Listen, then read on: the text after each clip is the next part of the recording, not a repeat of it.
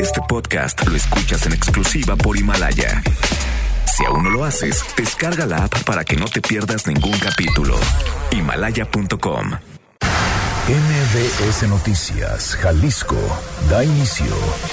Escucha lo más relevante de los temas de interés en Jalisco y entérate al momento.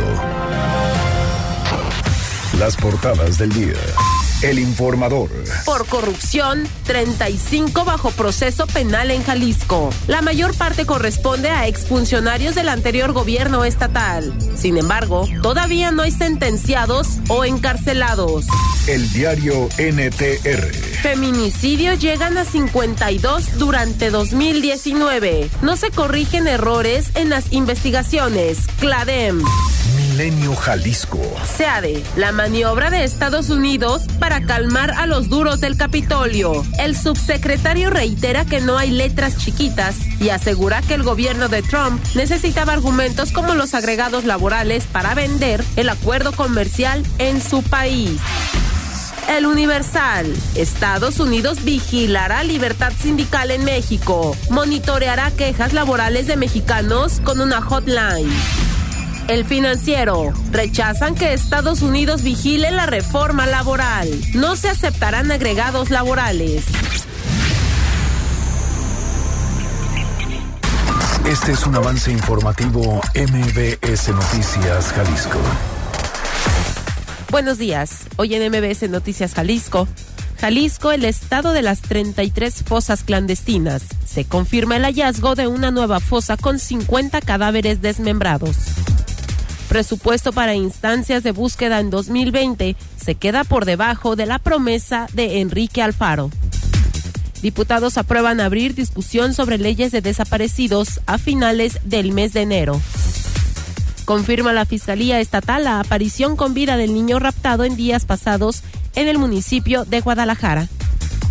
Este fin de semana asaltan en un evento privado a la diputada Mariana Fernández y al menos a 30 familiares del gobernador Enrique Alfaro Ramírez.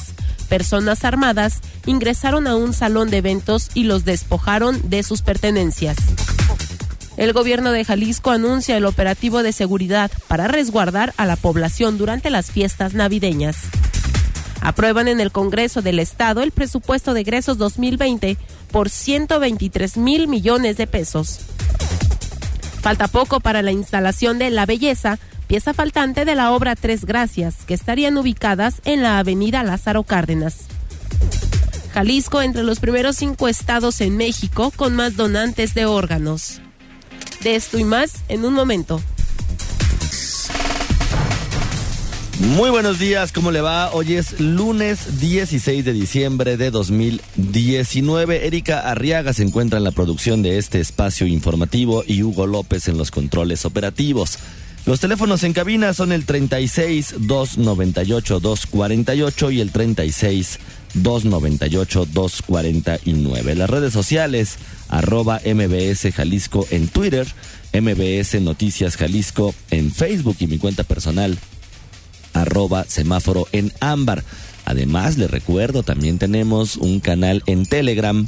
Usted nos encuentra como Víctor Magaña guion medio MBS. Ahí puede comunicarse con nosotros, platicarnos qué es lo que está ocurriendo en la ciudad, qué le gustaría que estuviéramos contando en este espacio informativo, por supuesto.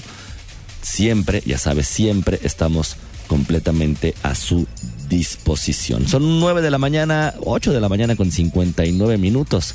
Yo soy Víctor Magaña. ¿Qué le parece si comenzamos? Movilidad. Oiga, reportan un, reportan un choque en Tlajomulco, en la colonia Santa Cruz de las Flores, en carretera a San Isidro Mazatepec y el kilómetro 3.2 para que tome sus precauciones. Además, otro accidente vial en Guadalajara, en la colonia Ladrón de Guevara esto en la avenida Adolfo López Mateos y la avenida Miguel Hidalgo. Pero ¿quién mejor para platicarnos que Ivette Sánchez de cómo está la ciudad el día de hoy? Ivette, ¿cómo estás? Buenos días. Gracias, claro que sí. Muy buenos días para todo el auditorio. Qué gusto saludarles esta mañana fría de lunes. Vámonos a la zona de Avenida Vallarta y Colonias. La volcadura de un vehículo después de un choque obstruye dos carriles a la circulación. Son los dos carriles izquierdos. Extreme precauciones. El tráfico es intenso. Fuerte colapso vial esta mañana sobre Lázaro Cárdenas. Varios accidentes en el sentido poniente-oriente. Deja tráfico intenso prácticamente desde el nodo Revolución hasta llegar al cruce con Juan de la Barrera. En este momento varios de esos accidentes han sido retirados, como el de 18 de marzo y otro que hubo a la altura de Colón.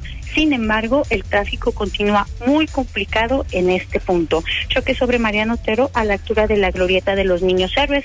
Además, si usted viene por López Mateos, encontrará tráfico fluido hasta llegar al cruce de las Rosas. En este punto, un percance de tres vehículos deja el cierre total a la circulación de dos carriles. No tenemos semáforos en el cruce de Tonala y Revolución y tampoco en Colón y Unidad Deportiva. La policía vial se mantiene al pendiente de estos cruceros para evitar cualquier accidente. Es la información del reporte. Regresamos con ustedes. Muy buenos días. Muy buenos días para ti, Betty, como siempre. Bonito día, ya sabes. Gracias, igualmente. Seguridad. Oiga, Jalisco puede hacer muchas cosas y puede ser reconocido de muchas maneras también a nivel nacional e internacional, aunque de manera muy lamentable durante los últimos años también hemos sido un foco rojo o por lo menos hemos aparecido en medios de comunicación a nivel local, nacional e internacional como uno de los estados con más problemática en tema de desaparecidos, en tema de identificación de cuerpos y también como el estado de las 33 fosas clandestinas. Isaac de Loza, ¿cómo estás? Buenos días. Víctor, buenos días, muy buenos días para ti y para todos quienes nos escuchan. Pues este hallazgo más reciente es brutal. Son 50 50 cadáveres desmembrados en el interior de una vivienda de la colonia El Mirador, en Tlajomulco de Zúñiga, en plena zona metropolitana de Guadalajara, que alguien convirtió sin más en un cementerio clandestino. Esa es la cifra final del último hallazgo que ha sido confirmado por la Fiscalía del Estado. 50 personas, cada una con una familia, con una historia, con un recuerdo, y todas con un desenlace en común, por demás devastador, apiladas y cortadas en pedazos, aguardando en la tierra hasta que alguien dé con ellas. El sábado, la Fiscalía Especializada en Personas Desaparecidas del Estado confirmó que durante los 22 días transcurridos entre el pasado 22 de noviembre, cuando inició la búsqueda, y el 14 de diciembre, se recuperaron indicios que, y cito, apuntan a que los restos corresponderían a 50 personas. Ese corresponderían lo atribuyen a que todavía el Instituto Jalisciense de Ciencias Forenses puede confirmar o descartar que sean esas 50 o más o menos personas. Sin embargo, para la Fiscalía especializada en personas desaparecidas, a este punto se trata de 50. Eso, para tener una dimensión, equivale a la capacidad promedio de un salón de clases. Pero antes de este medio centenar, 16 cuerpos fueron recuperados en Lagos de Moreno, y aún antes 31 de otra finca en la colonia del Zapote, también en Tlajomulco. Todavía más atrás, el 3 de septiembre, 44 que fueron arrojados a un pozo en la colonia de la Primavera en Zapopan. Solamente 141 en cuatro eventos recientes, pero durante un particularmente violento 2019, en el que Jalisco se ha teñido de rojo y en el que con solo esos cuatro hechos se superó la cifra de cuerpos hallados el año anterior. Son 103 de 2018. Según registros periodísticos e información oficial de la Fiscalía Estatal, en lo que va de este año se han localizado 33 fosas, ya las vertidas, Víctor, con cuerpos en nuestra entidad. 33 fosas clandestinas en las que se encontraron al menos 249 cuerpos. Y si se suma todavía el hallazgo de aislado de 16 cabezas y troncos, donde cada uno correspondería evidentemente a una víctima, pues hablamos de 265 personas al menos rescatadas de tiraderos de cadáveres en nuestro estado. Eso significa que la cifra actual supera en 157% los registros de 2018, más del doble. Lo peor es el nivel de impunidad por lo que respecta a los arrestos. La autoridad estatal reconoce que solamente hay 19 detenciones ligadas hallazgos de fosas clandestinas y 15 de ellas fueron en un solo evento en el que ni siquiera participaron las autoridades estatales, fue la Guardia Nacional. Les recuerdo que dicha captura sucedió el pasado 6 de noviembre en la colonia Toluquilla de Tlaquepaque, en donde un grupo de personas armadas se enfrentó a balazos con los uniformados federales, pero estos lograron hacerles frente y arrestarlos. Además de que en ese hecho se aseguraron a 15 sospechosos, entre quienes, hay que destacarlo, había mujeres y menores de edad, en la casa de seguridad del grupo delictivo se hallaron armas, drogas, autos, equipo táctico y personas que estaban privadas de la libertad. Tras esta detención y eventual interrogatorio, fue como se dio con la finca del Zapote, en Tlajomulco de Zúñiga también, de la cual se armaron, se armaron 31 cuerpos, gracias a piezas localizadas en 70 bolsas y las 50 de la colonia El Mirador. Así, con estos indicadores de violencia, el Jalisco de 2019 pinta para de nueva cuenta y por quinto año consecutivo romper todos los indicadores previos. Ese, Víctor, es nuestra realidad actual y ese es el sitio en donde vivimos. Oye, Isaac, también pues hemos visto de un tiempo para acá cómo va cambiando la forma a la que estábamos acostumbrados, por lo menos, o que escuchábamos el tema de las fosas, allá en las orillas, en, en, la parte donde no había pues no había población cercana, en terracerías, en, en fin, y, pareciera como que del 2017-18 a la fecha y 2019, con estos 33 que estás señalando, bueno, pues ya las fosas o las casas de exterminio, como las nombra nuestro compañero Adrián Montiel, pues ya son en prácticamente cualquier colonia y uno ya no sabe si en su en la casa que tiene a un lado la están utilizando justamente como eso, como una casa para crear una fosa clandestina. Claro, y eso es súper alarmante porque además de que se trata de un indicador de violencia brutal, convierte a nuestra metrópoli en pues, un cementerio clandestino. Como bien lo decías, Víctor, regularmente hablábamos de fosas, de hallazgos que nos parecían lejanos porque se trataba de hechos que ocurrían en puntos periféricos y aislados de nuestra metrópoli. Este año hemos registrado eventos en Guadalajara, en plena en pleno primer cuadro tapatío, donde casas se convierten en fincas eh, usadas como picaderos o puntos de consumo de droga, en los que también se registraron ejecuciones y en los que la Fiscalía del Estado tuvo que intervenir para demoler, entrar con, con maquinaria pesada y rescatar, recuperar y armar cuerpos. Digo, no sé en qué lugar del mundo esta dimensión de armar cuerpos como rompecabezas de personas desaparecidas pueda sonar normal. En Guadalajara pareciera que por la cantidad de hallazgos, esto se está normalizando.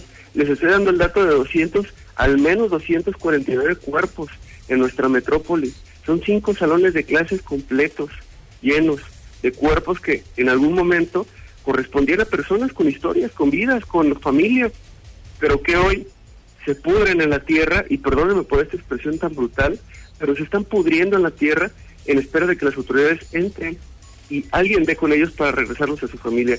Eso es devastador, eso es brutal y esa es una realidad actual de nuestra metrópoli. Que además se vuelve complicadísimo ya la localización justamente de los cuerpos al estar ya en domicilios privados, en casas y aunado a la sobrepoblación que existe en ciencias forenses que insisten en que no es el caso, pero vemos a través de transparencia Isaac, como los centros de ciencias forenses que se encuentran en las diferentes regiones, pues también ya se encuentran sobrepasados y eso pues empieza a generar una serie de errores donde hay por lo menos dos o tres testimonios en este año donde los familiares han ido a recoger cuerpos que ni siquiera son de ellos.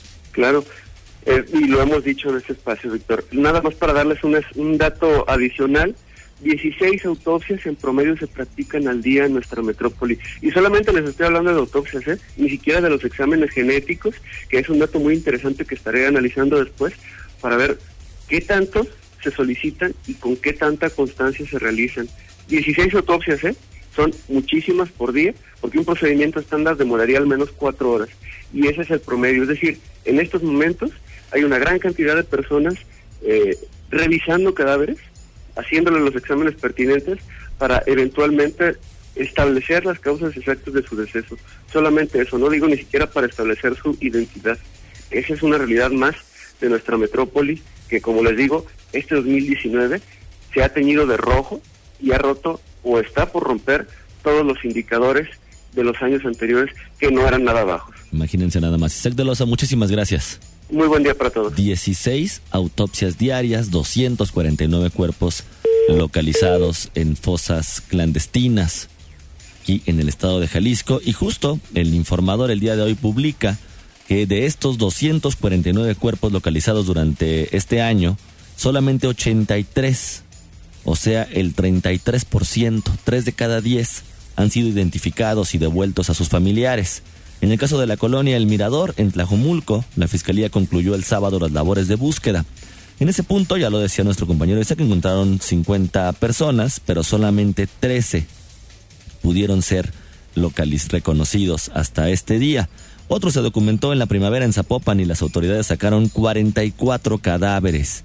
Y hasta el 31 de octubre solamente había tres que habían sido entregados a sus seres queridos. 33%, 83 cuerpos de los 249 localizados este año nada más en fosas clandestinas en Jalisco han podido ser identificados y entregados a sus familiares. Pero deje, antes de irnos rápidamente a la pausa, déjele cuento, le pongo como la joya o la cereza al pastel, como usted le quiera llamar. El día de ayer, a la 1.55 de la madrugada, publicaban les quiero platicar lo que me sucedió este sábado en la noche. Iba llegando a la fiesta sorpresa de cumpleaños. Se trataba de una cena entre familiares y amigos cercanos. Estábamos en una terraza pequeña ubicada en Hidalgo, a tres cuadras de Luis Pérez Verdía. Es un lugar de un particular. No hay ningún establecimiento público abierto a la redonda. No había música ni nada que indicara que estábamos en una reunión. Eran las 9.10 de la noche y todavía no había llegado los invitados. Todos. Apenas nos estábamos saludando. Cuando de repente llegaron dos sujetos empistolados y nos encañonaron a todos los que estábamos en el lugar. Escuchamos y vimos cómo cortaron cartucho y nos apuntaron con sus armas. Es la segunda vez que veo pasar mi vida en cuestión de segundos pensando que me podrían matar. Se llevaron las bolsas, carteras, celulares, relojes y pertenencias de todos al tiempo que nos amenazaban e insultaban. Bueno, ¿quién cuenta esta historia? Pues nada más y nada menos que la diputada priista Mariana Fernández, donde relata que al menos a 30 familiares de ella, que por cierto también son familiares del gobernador Enrique Alfaro Ramírez, fueron asaltados a punta de pistola en un evento privado, en una terraza cerrada, por dos sujetos completamente armados. Una diputada local y al menos 30 familiares del gobernador Enrique Alfaro Ramírez. Así, la seguridad. Por cierto, Ismael del Toro, alcalde de Guadalajara, dijo que ya están investigando el caso y que también están viendo por qué los policías que fueron avisados de este suceso, pues tardaron en llegar. Bueno, pues habría que preguntarles a la población cuánto tardan en llegar las autoridades ante estos hechos. Yo he sido testigo, por lo menos una hora, en el caso que yo, que este servidor pudo reportar. También el fin de semana, un vehículo entró, chocó, se estrelló en la cochera de una casa de, de un habitante aquí en Guadalajara. Una hora después, a través de redes sociales, Movilidad Guadalajara avisó que ya iba en camino y que cree, nunca llegaron. Dice que le dieron tiempo todavía de que se fuera la persona que había chocado, de que los familiares de esta persona contrataran una grúa, sacaran el vehículo. Total, las autoridades jamás se aparecieron. ¿Cómo le ha ido a usted en estos casos de denuncia? Cuéntenos al 36 298 248 36 298 249 o en nuestro canal en Telegram Víctor Magaña guion medio MBS o a través de cualquiera de nuestras redes sociales. Vamos a una pausa y regresamos. Noticias MBS Jalisco por XFM 101.1. Regresamos. Síguenos en nuestras redes sociales. MBS Jalisco en Twitter. MBS Noticias en Facebook. Congreso. 9 de la mañana con 17 minutos. Regresamos a cabina de MBS Noticias Jalisco. Oiga, los recursos que se van a destinar a las instancias de búsqueda el próximo año no cumplieron con el incremento que prometió el gobernador Enrique Alfaro Ramírez. Esto en octubre pasado. Recordará usted al rendir su informe sobre desaparecidos. Aunque sí tienen un aumento en el presupuesto de egresos de 2020 que aprobaron los diputados locales el viernes. Este solo es de 8% al sumar lo asignado para la Comisión Estatal de Búsqueda el Instituto Jalisciense de Ciencias Forenses y la Fiscalía Especializada de Personas Desaparecidas, el cual asciende a 372 millones 388 mil pesos frente a los 342 destinados este año. Según lo dicho por Alfaro Ramírez en su informe, el incremento sería de 20%. Escuchemos. El compromiso en la propuesta que estoy trabajando ya para enviar al Congreso el proyecto de presupuesto, estamos todavía adicionalmente a lo que ya se hizo en el año que estamos ahora, para el próximo año estamos planteando un eh, incremento de casi el 20% en los presupuestos de todo el sistema. El presupuesto aprobado contempla 247 millones para ciencias forenses, entre ellos 15 millones de pesos para un laboratorio de genética, 32 millones para la Comisión de Búsqueda y 93 millones 388 mil para la Fiscalía de Desaparecidos. En el documento se consignan aumentos de hasta 43%, pero porque la comparativa se hace con el presupuesto inicial que se le asignó a las instituciones y no contempla las ampliaciones a lo largo del año. Ahí medio un. Bueno, los diputados aprueban abrir una discusión sobre leyes de desaparecidos a finales de enero. Hasta enero otra vez. Fátima Aguilar, ¿cómo estás? Buenos días. Buenos días, Víctor. Saludos para ti, para el auditorio. Eh, sí, la discusión sobre la legislación para personas desaparecidas eh, se va a aplazar hasta el próximo año en el Congreso del Estado pese a que los diputados, recordemos, tienen un año y medio en incumplimiento con la armonización de esta ley general. A más de dos meses eh, de haber recibido las iniciativas sobre las leyes de desaparecidos, de declaración de ausencia y de atención a víctimas por parte del Ejecutivo, los diputados apenas aprobaron el viernes abrir el debate con familiares y organizaciones de la sociedad civil para recibir sus observaciones a finales de enero. La Comisión de Derechos Humanos en el Congreso aprobó la convocatoria para realizar mesas de trabajo con colectivos de familiares de desaparecidos, con organizaciones, con académicos, así como con autoridades federales y estatales los próximos 29, 30 y 31 de enero de 2020.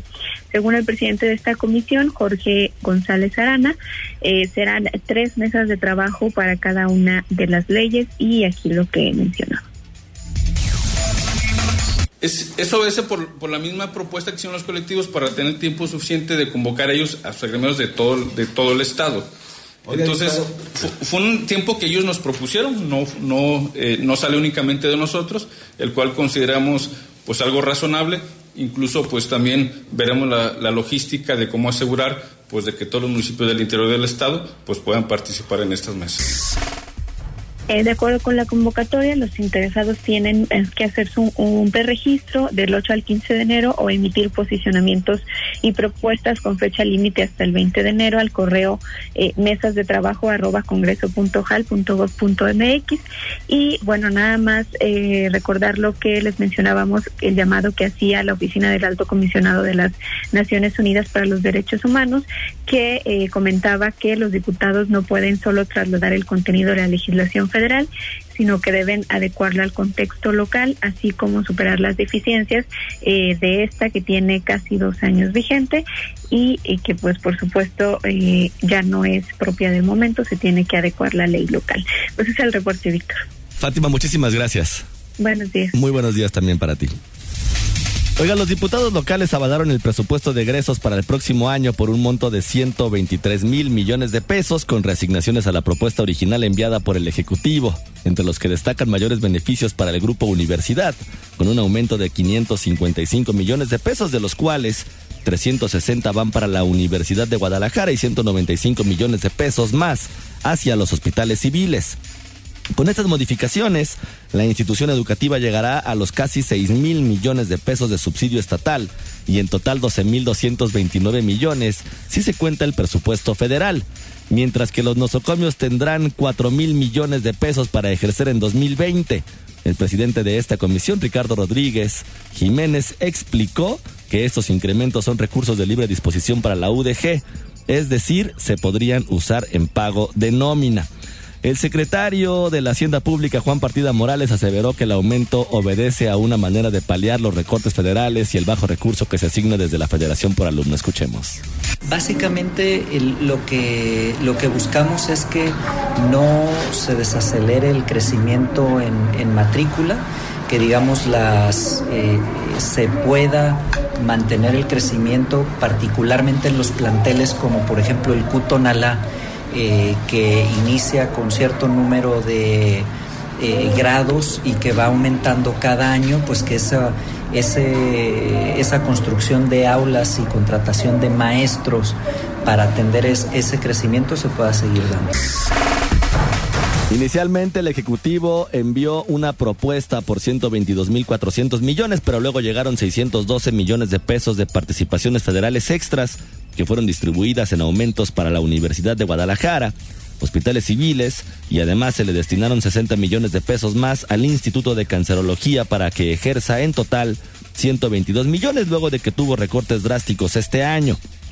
También hubo 8 millones para el proyecto ejecutivo de un centro público de atención de adicciones, 11 millones a un centro de justicia para las mujeres en la zona norte, 52 millones más al Poder Judicial, 30 para el Congreso del Estado y 15 más a la recién creada Agencia Estatal de Entretenimiento. El secretario de la Hacienda se dijo satisfecho con la aprobación de este presupuesto en el que a su consideración se respetaron los proyectos prioritarios del gobierno estatal. Escuchemos. Yo diría que este presupuesto trae un componente muy importante de, esfuerzo eh, recaudatorio por parte de, esta administración para tratar de compensar eh, el poco crecimiento o en algunos casos de crecimiento en recursos eh, federales. Eh, las apuestas importantes de este presupuesto y que creo que se están cubriendo es seguridad, educación y salud. Pues está dejando un presupuesto suficiente, en mi opinión, para que el gobierno en su conjunto opere. El incremento de plazas para el próximo año quedó en 690 más, de las cuales según Partida Morales, 665 son para personal de la Fiscalía, en especial ministerios públicos. También se autorizó contratación para 33 personas más en la Comisión Ejecutiva de Atención a Víctimas, 13 en la Comisión Estatal de Búsqueda y 4 inspectores para el programa de verificación vehicular. Entre las secretarías con mayor presupuesto se encuentran la Secretaría de Educación, Salud y la Secretaría de Seguridad. Los diputados de Morena criticaron un aumento de plazas en niveles directivos, el presupuesto asignado a toda máquina y la falta de claridad de 1.254 millones de pesos que se destinaron a inversión de obra pública en municipios, en tanto que el PRI manifestó que 33% del presupuesto no tiene claridad en qué se va a gastar. La ciudad. Y falta poco, dicen, ya poquito para la instalación de la belleza, esta pieza faltante de la obra Las Tres Gracias, que estarían ubicadas en Lázaro Cárdenas. Erika Arriaga, ¿cómo estás? Buenos días. Buen día, Víctor. Buen día, la auditoría. Así es, a más de un año de que debía ser entregada e instalada la belleza, la tercera pieza del conjunto de obras del escultor Sergio Garbal. El alcalde de Guadalajara, Ismael del Toro, informó que esta ya está por concluir la función de la estatua, por lo que en las próximas semanas se haría la instalación. Escuchemos al alcalde fundición se está haciendo en la Ciudad de México. Eh, al terminar la, la función misma, pues sería nada más el traslado para ya estar en capacidad de colocarlo. El primer edil explicó que al artista no se le realizó una tercer multa debido a que aún no termina el vencimiento de la segunda, que se le aplicó y que le costó medio millón de pesos, mientras que la primera sanción fue por el 10% del costo de las obras, poco más de un millón de pesos. Informó también que por el incumplimiento de entrega de la obra, en la segunda ocasión, el artista tuvo que pagar además... Perdón, informó que por incumplimiento de entrega de la obra, en la segunda ocasión el artista tuvo que pagar, además que se le dejó de dar lo que faltaba del contrato. Escuchemos nuevamente al alcalde. Todavía no hay vencimiento que, implique una tercera multa, pero sí ya se le aplicaron dos multas por el incumplimiento en tiempo de la entrega de la obra terminada. La segunda multa, eh, además, de que tuvo que pagar, se le dejó de pagar lo que faltaba todavía del contrato. Digamos, ahí se hizo este, sumas y restas para que se le pueda aplicar la segunda de las multas. En cuanto a la entrega de las obras en la plazoleta, donde están ubicadas ya dos de las tres gracias, del Toro Castro adelantó que también están por concluir esto con el fin de que a finales de año se pueda contar con el acceso a través del elevador y todo lo que podría darle el pleno disfrute de la obra. La Abundancia fue la primer pieza que se entregó en diciembre de 2017 y se le siguió La Alegría en septiembre de 2018. Víctor Auditorio, hay que recordar que el costo de las obras, las tres gracias, fue de 12 millones 154 mil 908 pesos, pero debido al retraso de entrega en dos ocasiones, la penalización que el, que el ayuntamiento hizo al escultor fue de casi los 2 millones de pesos. Es la información, Víctor. Erika, muchísimas gracias. Gracias, buen día. Buenos días también para ti. Son 9 de la mañana con 28 minutos, pausa y regresamos. Escuchas Noticias MBS, Jalisco, por XFM 101.1. Estás escuchando MBS Noticias, Jalisco, con Víctor Magaña. Seguridad. 9 de la mañana con 33 minutos. Regresamos a cabina de MBS Noticias Jalisco. Oiga, el gobierno del estado anuncia el operativo de seguridad para resguardar a la población durante las fiestas navideñas. Adrián Montiel, ¿cómo estás? Buenos días. Muy bien, Víctor, muy buenos días para ti, también para el auditorio. Y mira, el gobierno de Jalisco prepara el operativo invernal integral para brindar seguridad, la prevención de accidentes y muertes automovilísticas y de contingencias ambientales durante las festividades decembrinas a partir del 20 de diciembre y hasta el, hasta el 6 de enero de 2019, con la participación de 14 dependencias del orden federal, municipal y estatal, con un total de 781 efectivos. Como ya ocurrió durante la semana pasada en la ciudad, ya se despliegan operativos interinstitucionales en los principales corredores gastronómicos y puntos comerciales del área metropolitana de Guadalajara, con una fuerza de 181 policías con 84 vehículos. Para la reducción de accidentes se recomendó a la gente evitar conducir a exceso de velocidad, no utilizar el celular mientras manejan, usar el cinturón y la silla para los niños, también hacer la revisión mecánica del vehículo y para reducir las muertes se recomendó no combinar alcohol y volante.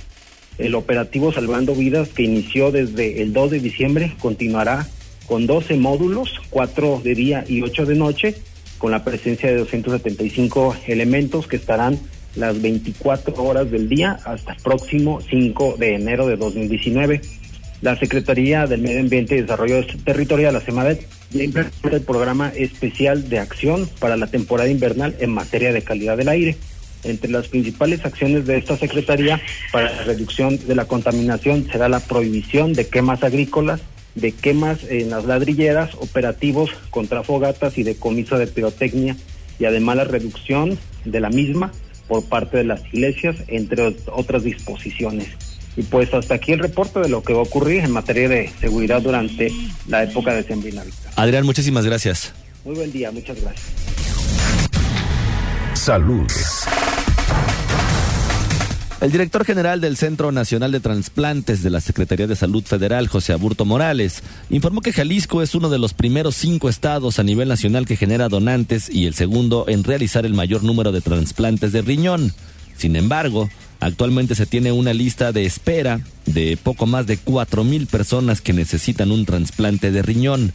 Por su parte, el secretario técnico del Consejo Estatal de Transplantes de Órganos y Tejidos, el CETOT, de Jalisco, Francisco Javier Montión Ramos, señaló que este año el número de trasplantes provenientes de donantes cadavéricos aumentó en un 15%, mientras que también se espera que aumenten las donaciones de órganos de pacientes vivos de manera significativa. Pues con una, lista de espera pues muy, muy significativa, tenemos arriba ya de los eh, 4.000 pacientes en espera de un riñón y tenemos eh, 1.100 pacientes en espera de córnea y tenemos un promedio más o menos de 30 pacientes en espera de hígado, entonces aquí la cuestión es de que pues el reto ¿verdad? que tenemos justamente es eso. Eh, pese a ese incremento, esos incrementos pues son, digamos, eh, va a ser un año muy, eh, va a ser de crecimiento, eh, un año muy interesante, pero aún así vamos, necesitamos trabajar justamente más duro todavía para empezar a, incrementar este porcentaje de donadores, sobre todo. Agregó que con el objetivo de que la entidad logre tener más donaciones, se tiene en marcha una estrategia que consiste en incrementar el número de coordinadores y procuradores de órganos en los hospitales tanto privados como públicos. Informó que la entidad, por parte del Consejo Estatal de Transplantes de Órganos y Tejidos, se cuenta con nueve coordinadores, además de 15 hospitalarios. Oiga, son 9 de la mañana con 39 minutos. Yo soy Víctor Magaña, como siempre ya sabe me da muchísimo gusto haberlo acompañado en este recorrido informativo. Le recuerdo, a las 10 de la mañana llega la garra para que no se vaya, aquí en el 101.1 de Exa FM y como siempre, ya sabe, le deseo que pase usted un muy bonito día. Aquí concluye MBS Noticias Jalisco. Acompaña a Víctor Magaña y su equipo de profesionales de lunes a viernes a partir de las 9 de la mañana por Exa FM Guadalajara. Este podcast lo escuchas en exclusiva por Himalaya. Si aún no lo haces, descarga la app para que no te pierdas ningún capítulo. Himalaya.com